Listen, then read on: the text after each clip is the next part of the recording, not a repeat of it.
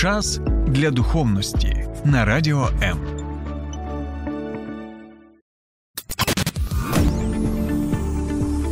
Біблія під іншим кутом. Програма «Сторінками Біблії» з пастором Сергієм Наколом. Доброго дня, друзі! От і настав той час.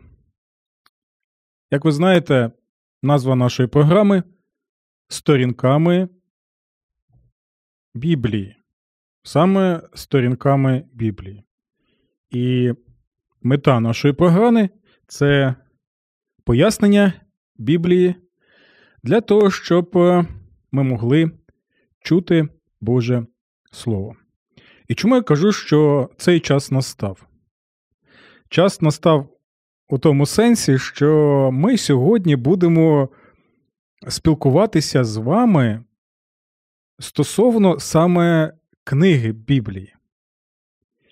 Сьогодні ми будемо з вами розглядати питання, яке можна висловити наступним чином. Яке моє ставлення Біблії і чому Біблія настільки важлива для мене? Сьогодні я з вами поділюся особистими роздумами з власного досвіду, а також хочу, щоб ми поспілкувалися з одним з авторів Біблії. Бо так, нагадую, що Біблія, вона дійсно була складена людьми, але в той же час, як вірить християнська церква, під надприродньою дією Святого Духа. Сьогодні ми поспілкуємося з апостолом Павлом, який і пояснить нам, чому ж Біблія настільки важлива, корисна і чому без Біблії неможливо уявити християнську віру. Тому, друзі, я думаю, що було б непогано, якщо б ви могли відповісти на це запитання особисто для себе. Запитайте, будь ласка, а що дійсно для мене є Біблія? Яке моє ставлення до цієї книги? Чи це просто книга, яку написали люди? Чи це дійсно книга, яку написали люди під надприродньою дією Божою? Чи дійсно Біблія є найособливішою книгою у всьому всесвіті, на цій землі? Чи це одна з тих книг, яка може мене в чомусь надихати? Будь ласочка, ви можете написати під стримом на Фейсбуці, зараз у мене на сторінці, а також долучатися до обговорення на моєму каналі Сергій Накол на Ютубі. А також, друзі, особливо для тих, хто в Києві і Київській області, нагадую, що програму «Сторінками Біблії», як і інші програми Радіо М, ви можете почути на хвилі 89,4 FM, як в столиці, так і за її межами в Київській області. Тому, друзі, налаштовуйте свої радіоприймачі, як в автівках, як в громадському транспорті, як вдома, і у вас буде можливість слухати як програму «Сторінками Біблії», так і чудові програми моїх колег, де там є і ранковий ефір, і музика, і багато інших цікавих тем, які розглядаються в різноманітних програмах. Добре, друзі, знову звертаюся до вас і запрошую вас для роздумів, особисто для тих роздумів, які мають відношення особисто для вас. Що є для мене Біблія? І зараз я можу з вами трошечки поділитися своїм досвідом. От скільки себе пам'ятаю з дитинства, оце така цікава річ. Я виховувався в контексті Радянського Союзу, так, і де дійсно атмосфера була така, знаєте, пропагандистська, радянська. Я пам'ятаю коли навчався в радянській школі, що у нас була і політінформація по понеділкам, де зазвичай також і розповідали нам, що Бога ніякого нема, а Біблія – це просто-напросто якісь казочки. Але в той же час, знову я підкреслю, я розповідаю про свій особистий досвід. У той же час у мене постійно була зацікавленість у чомусь надприродньому з дитинства. І в мене якесь, знаєте, було таке цікаве ставлення і до Біблії. Я чув про неї, я міг її інколи бачити навіть в православній церкві, куди мене бабуся Олена чи там бабуся Келя, коли я приїжджав в село, могли повезти. І мені було цікаво, хоча я майже нічого не знав про цю книгу. І от я пам'ятаю один з таких моментів, коли моя бабуся Олена і дідусь Василь взяли в село Новокрасне, це Миколаївська область, і поїхали ми на відвідини до бабусі Келі. І от у бабусі Келі на печі я там знайшов книгу. І знаєте, що це була за книга? Я був просто вражений. У мене руки тремтіли. Дивіться, вже скільки років промайнуло, а я чомусь пам'ятаю цей момент зі свого дитинства. Я пам'ятаю, що це було ввечері. Я пам'ятаю, що бабусі і дідусь сиділи за столом і щось спілкувалися. А я знаходився саме на цій печі, традиційній українській печі в українській хаті. І там, серед декількох книжок, я знайшов книжку, написану дивною мовою. Я розумію, що це якась особлива книга. Написана вона була, як я зараз розумію, старослов'янською мовою, а це була частина Біблії. Це був Новий Завіт. І ось тоді я почав читати, не все розуміючи, а почав читати Євангеліє. Не пам'ятаю, яке саме Євангеліє, але чомусь якась сила мене дійсно тримала в цій книзі. Я поринув в цю книгу, знаєте, як таке ось озеро з прохолодною водою у спекотний день. І навіть зараз я не пам'ятаю, що я читав, але в той же час відчув, знаєте, якусь надприродню дію через цю книгу. І знаєте, що я хочу сказати? Так, зараз я один з тих, хто присвятив усе своє життя вивченню Біблії, проповідуванні Біблію, так, і в мене є, звичайно, і освіта, пов'язана саме з Біблією і богослів'ям. Але в той же час хочу сказати наступне, що протягом всього свого життя я особисто усе більше і більше переконуюсь, особливо під час війни, наскільки Біблія надприродня книга. І зараз от ніхто не може мене переконати якимось чином, що це не Божа книга. Розумієте? Оце і є цей особистий досвід, коли ти читаєш цю книгу і не просто як бестселер читаєш, не просто як, знаєте, таку книжку детективну, наприклад, або фантастику, яку можна прочитати в захваті і поринути в ті всі події, і багато таких книжок є. А саме книжка, коли ти її читаєш, особливо в важкі буремні часи, і ти усвідомлюєш, що якось, ти навіть власною шкірою відчуваєш її дію. І розумієш, що Бог через, можна уявити, прості слова, надруковані, так, фарба, папір, але ти їх читаєш, вони починають діяти в твоєму розумі, починають діяти в твоєму серці і надають тобі сил, наснаги, втіхи і також бажання і такої, знаєте, сили діяти тут і зараз, щоб прославляти Бога, служити Йому і служити людям. І знаєте, є ось таке прислів'я, як «прийде туга, то пізнаєш друга». Так от я можу сказати знову на власному досвіді, і ви можете написати свій досвід, друзі, у вас він може відрізнятися. Зараз я саме з вами ділюся своїми думками, те, що я бачу в своєму житті. Так, що дійсно Біблія – це надприродня книга. Але для того, щоб це зрозуміти, потрібно почати її читати.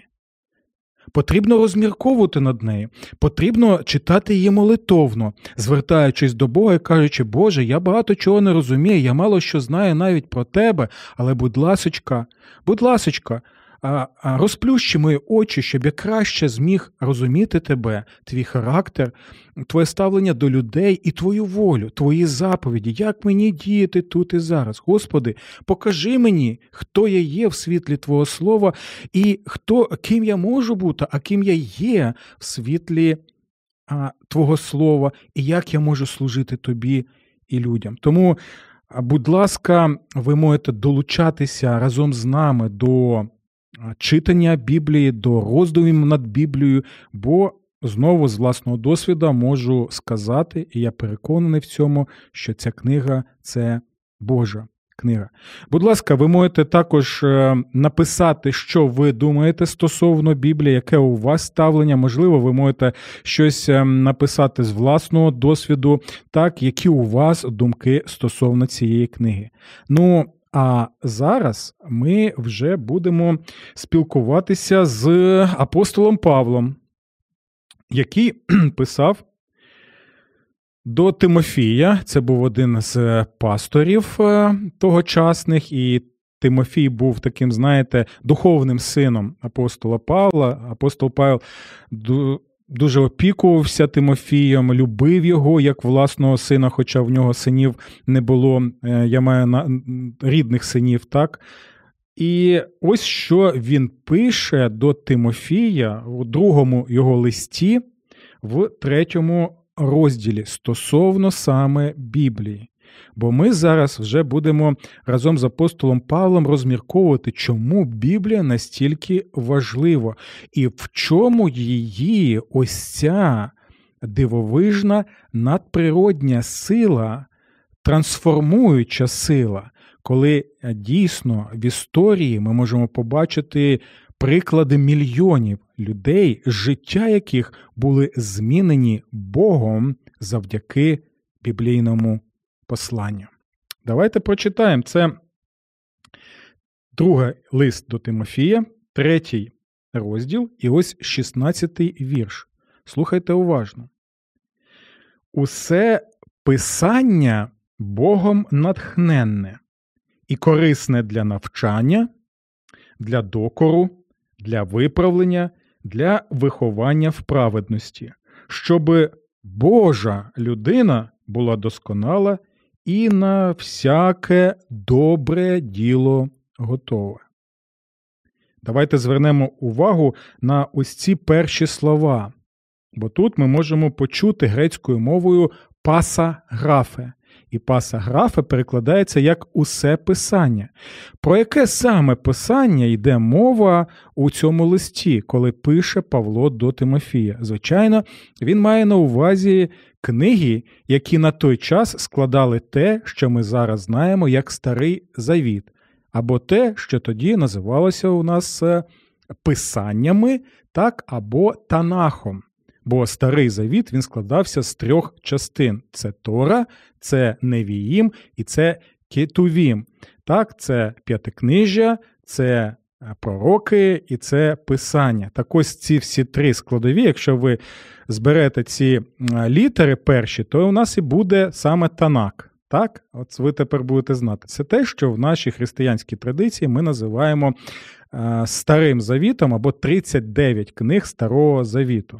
І ось апостол Павло на той час, коли ще Новий Завіт не був написаний, всі книги, і не був складений, так, і підтверджений церквою, що це дійсно Боже Слово, на той час він і спілкується з Тимофієм для того, щоб показати, наскільки важливе Боже Слово. Зараз воно складається з 66 книг, 39 книг Старого Завіту і 27 книг Нового Завіту. І тепер ми можемо це описувати як пасаграфа, усе писання, яке у нас зараз є і яке ми з вами розглядаємо.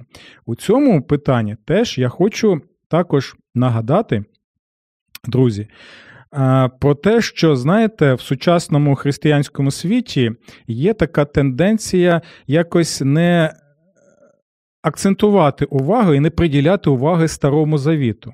Так? Нібито більше важливий Новий Завіт, тобто ми маємо на увазі ці 27 книг Нового Завіту.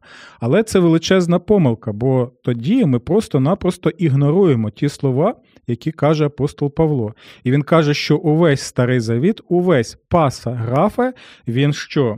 Він богонатхнений і корисний для навчання, для докору, для виправлення, для виховання в праведності.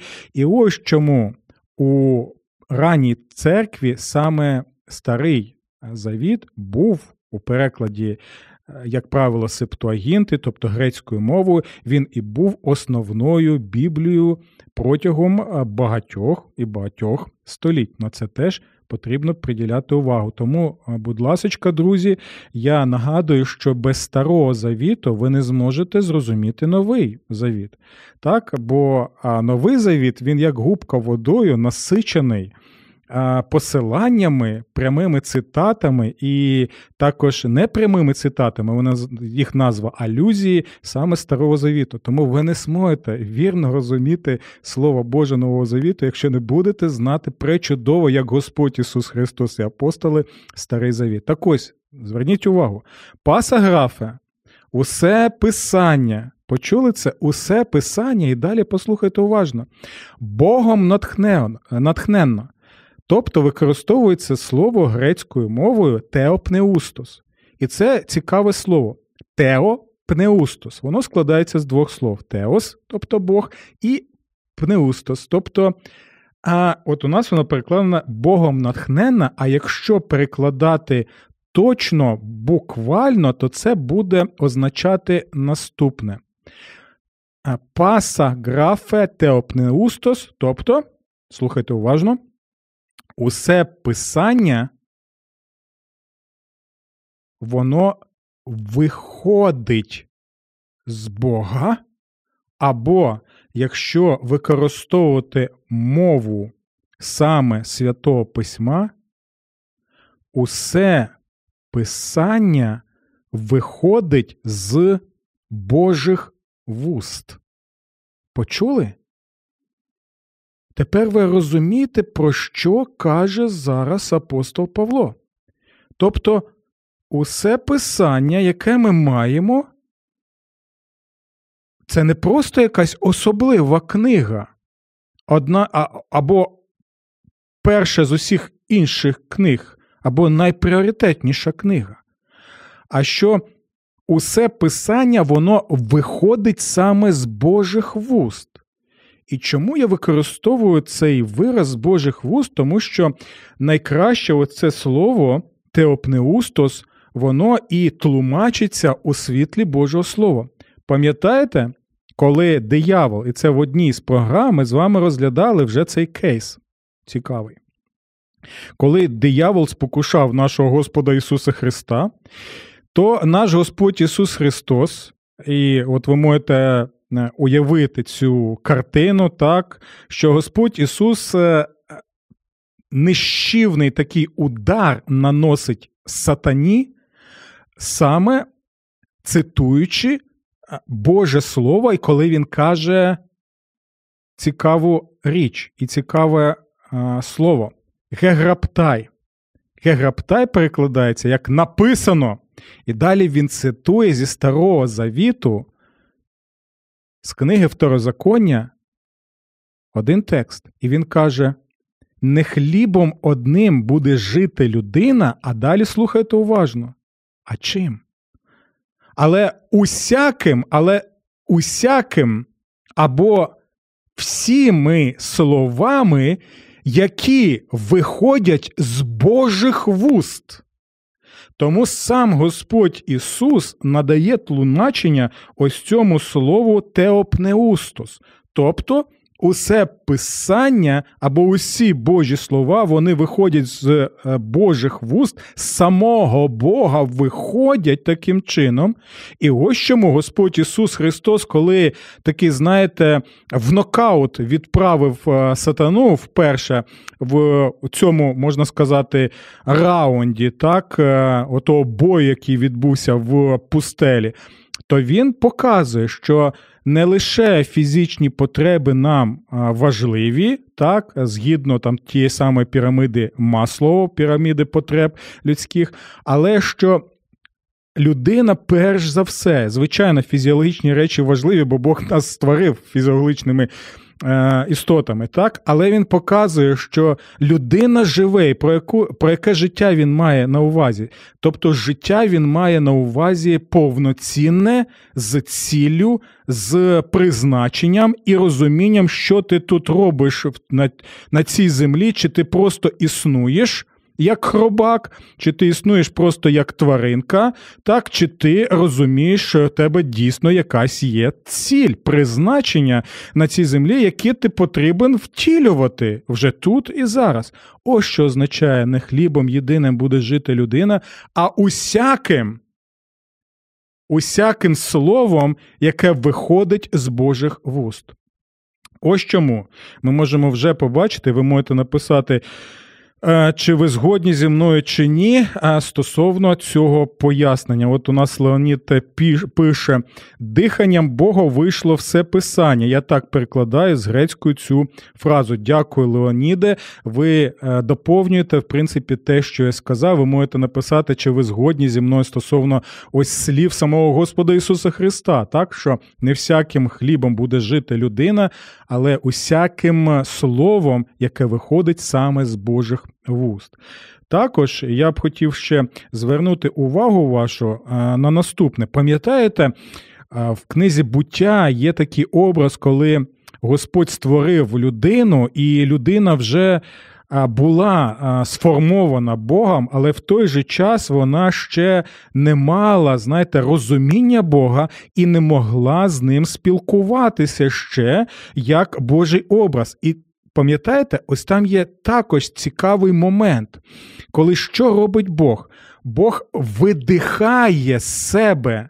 Розумієте? Це теж той образ, коли Бог видихає з себе життя, вдмухає в людини, і тоді людина стає душею живою, тобто Божим образом, який тепер може і спілкуватися з Богом, і слухати Бога, і виконувати те призначення і ті цілі, ту мету, той задум, який Бог заклав в тебе ще на початку творіння. Пам'ятайте про ці речі. Далі я хотів би ще нагадати нам наступний текст. Це текст з книги пророка Ісаї. До речі, знову нагадую, що в ранній церкві, якщо ми вже згадуємо саме ранню християнську церкву, книга пророка Ісаї розглядалася як п'яте Євангеліє.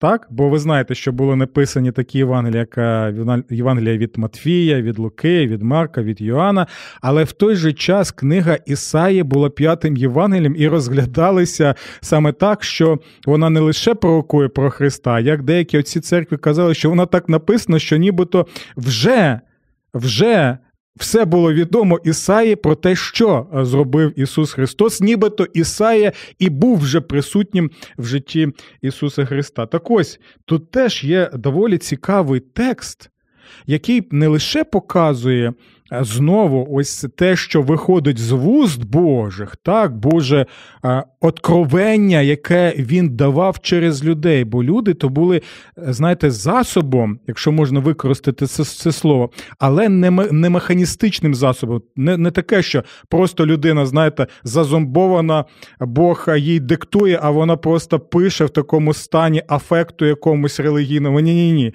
Бо ми можемо побачити, як Бог органічно, не чинячи насилля над волею людиною, використовує і особливості характеру, стиль написання. І таким чином це органічно так робить, щоб людина, яка написала, вона могла втілити саме всю Божу волю. І ось чому Біблію вже ми читаємо тисячами років, і мільйони людей можуть на власному досвіді сказати, так, це дійсно Боже Слово. Бо знову, якщо повертаємося до мого досвіду, можу сказати, друзі, наступне. Ну, не було в моєму житті ніколи такого, я перечитав тисячі книжок, мабуть, не було такого, щоб я роками, десятиліттями читав одну і ту ж книжку. Я, мабуть, там 23-й псалом, той Господь пастир мій прочитав, мабуть, тисячі разів, знаю його на пам'ять, друзі. Але чому? Щоразу, коли я читаю цей псалом і інші тексти, які я і так знаю, чому моє серце палає?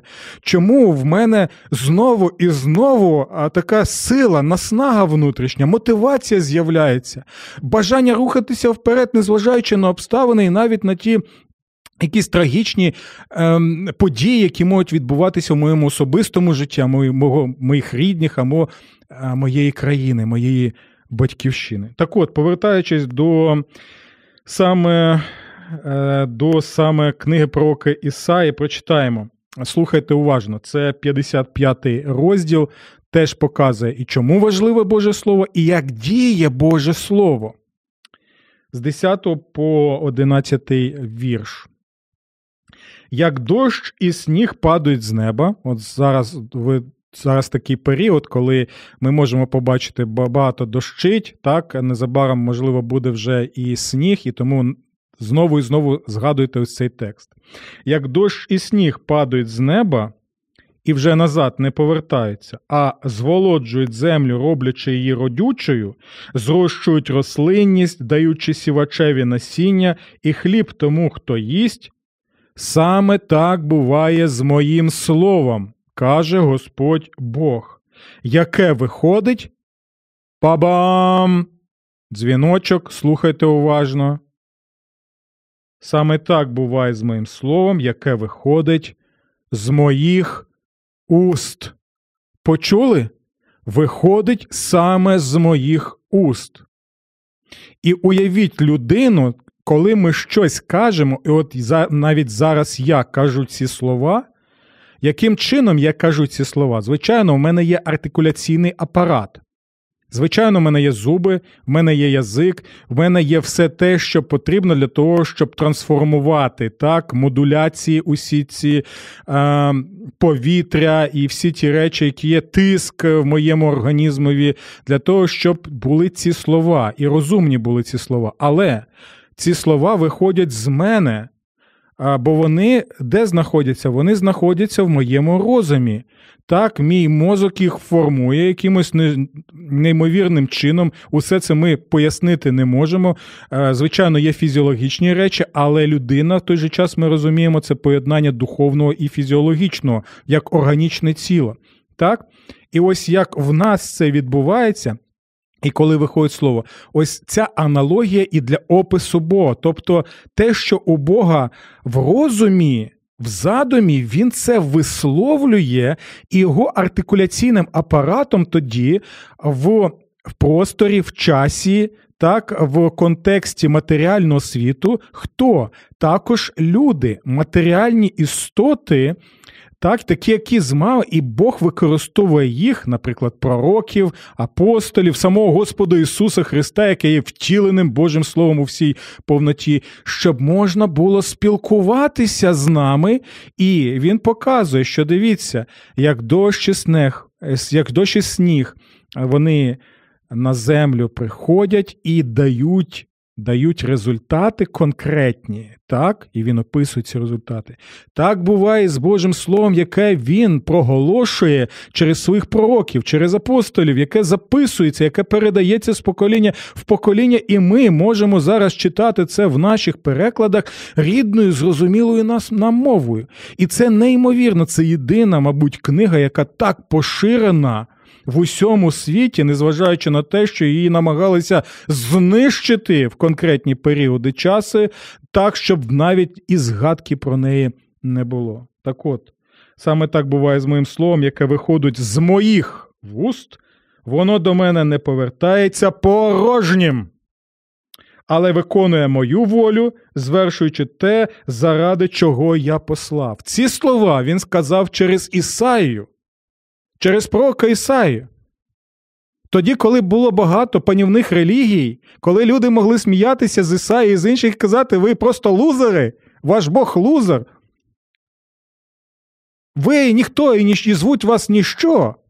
Як ви можете казати, що слова вашого Бога, які ви тут записуєте, проголошуєте, що вони не повернуться до нього надаремно і пустими, порожніми? Ну, друзі, порахуйте, будь ласка, скільки часу пройшло з періоду життя Ісаї. Це декілька тисяч років. Я ще раз наголошую на цьому. Декілька тисяч років. І що? І ми можемо побачити, де саме ті панівні релігії, які були в часи Ісаї. Де вони? Їх нема. Ми згадуємо про них лише в музеях, а в підручниках історії. Ми можемо прочитати там якісь тексти маленькі, адаптовані з цих релігій, і все. Але чомусь ми читаємо і зараз, і в Україні, і в інших містах України, і в усьому світі читаємо Ісаю. І ми можемо побачити, що так, Боже Слово дієво. І мільйони людей навертаються до Бога. І Бог трансформує їх життя. Так, вони недосконалі люди зі своїми помилками, тарганами, проблемами і так далі. Але ми можемо в цілому побачити, як Бог трансформує цих людей.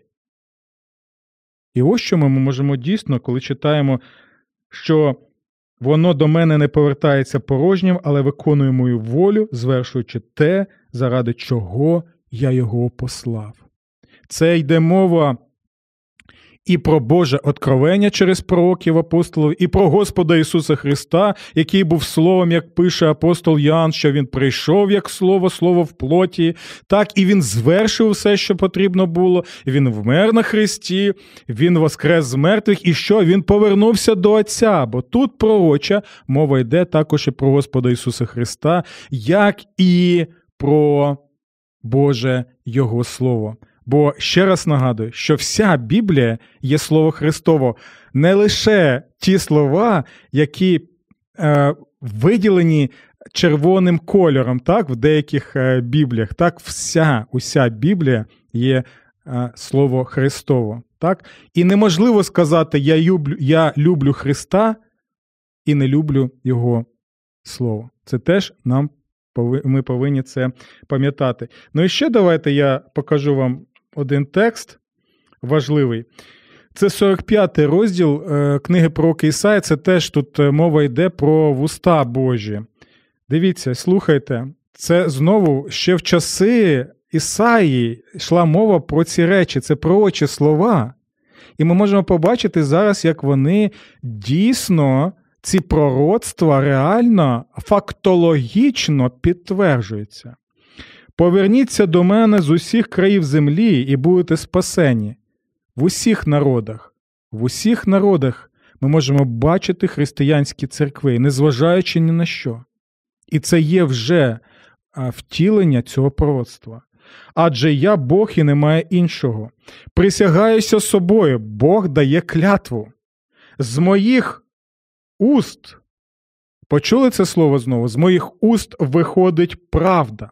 Як ми можемо знати правду, яка виходить з уст Божих? Звичайно, коли ми читаємо Боже Слово. Чому ми можемо сказати, що саме Боже Слово і записане Боже Слово виходить саме з вуст Божих? Тому що сам Ісус Христос, Господь наш, який і є автором Святого Писання, цитує в Второзаконня, каже, написано, він що робить? Він каже, що так, це авторитетне Боже Слово записано, тому, якщо сам Господь його цитує, якщо сам Господь каже, що це виходить з уст Божих, з його самих вуст, то тоді хто ми такі, щоб не вірити цьому і не користуватися? Присягаюся собою, з моїх уст виходить правда.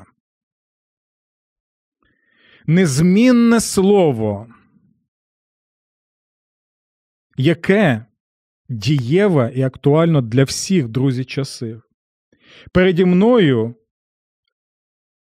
схилиться кожне коліно і присягнеться кожний язик. Це те, що ми читаємо і в об'явленні. Про мене говоритимуть тільки в Господа справедливість і сила. І всі, котрі ненавиділи його, прийдуть до нього зі соромом і жалем. Почули це? Ось чому настільки Біблія важлива і корисна для нас. Ось чому далі апостол Павло і пише, що усе писання Богом натхненне, і ось чому воно корисне для навчання нашого, те, що ми робимо в цій програмі. Ось чому воно для докору також, для того, щоб показати, де наші гріхи, куди ми невірно йдемо, так? Куди ми вже так зійшли, що це не згідно Божої волі. Для виправлення, так? Коли воно може виправити наше життя. Для виховання в праведності. Що таке праведність, коли ти живеш і втілюєш Божу правду, Божу справедливість, про яку ми читали ось у пророка Ісаї. Для чого? Яка ціль? Щоб Божа людина, тобто та людина, яка каже, що я вірю Богові і слідую за ним, щоб ось ця людина була досконала, або можна перекласти як, щоб була цілісна, щоб не розпадалася на частини, а була саме цілісною. Усі деталі в ній були, знаєте, як в якісній німецькій автівці, так, а не в якомусь китайському там авто, яке розпадеться на наступний день. Щоб Божа людина була цілісною. Для чого? На всяке добре діло підготовлене. І ось чому перед цим він звертається до Тимофія і каже наступне. Ось чому, Тимофію, ти з молоду або з пуп'янку знаєш Святе Писання. Тому навчайте ваших дітей Святому Писанню Божій волі з дитинства. Тому що далі апостол Павло пояснює, і знову він зараз розповідає про Старий Завіт. І ти змолоду знаєш Святе Писання, яке може тебе зробити мудрим. Для чого саме мудрим? Послухайте уважно. Мудрим для чого, коли ти читаєш Боже Слово? Для спасіння? Ого, для спасіння? Яким саме чином? Через віру, живу віру, бо читання Писання саме по собі вас не спасає. Я знову підкреслюю це. Писання нам показує Христа. Писання нам пропонує Ісуса Христа. Писання нам вказує на Ісуса Христа. Але коли ми читаємо Писання і зустрічаємо Христа, потрібна віра, щоб цією вірою прийняти Ісуса Христа. Ось чому апостол Павло пише, для спасіння через віру в кого саме? В Ісуса Христа. Ось чому, друзі, Святе Писання є настільки важливим для кожної людини. Сподіваюся, я відповів на ваші запитання. І, будь ласочка, якщо у вас будуть коментарі, якщо у вас будуть ще якісь запитання дотичні стосовно цієї теми, бо я усього-навсього, знаєте, так ось загальну картину намалював, то, будь ласочка, і після етеру ви можете зв'язатися зі мною або за номерами телефону, або в месенджері, так, або навіть зустрітися зі мною в Києві, щоб поспілкуватися на ці теми. І тоді, друзі, до нових зустрічей в нашій програмі «Сторінками Біблії» на Радіо М. Сподобався ефір? Є запитання або заперечення? Пиши radio.m.ua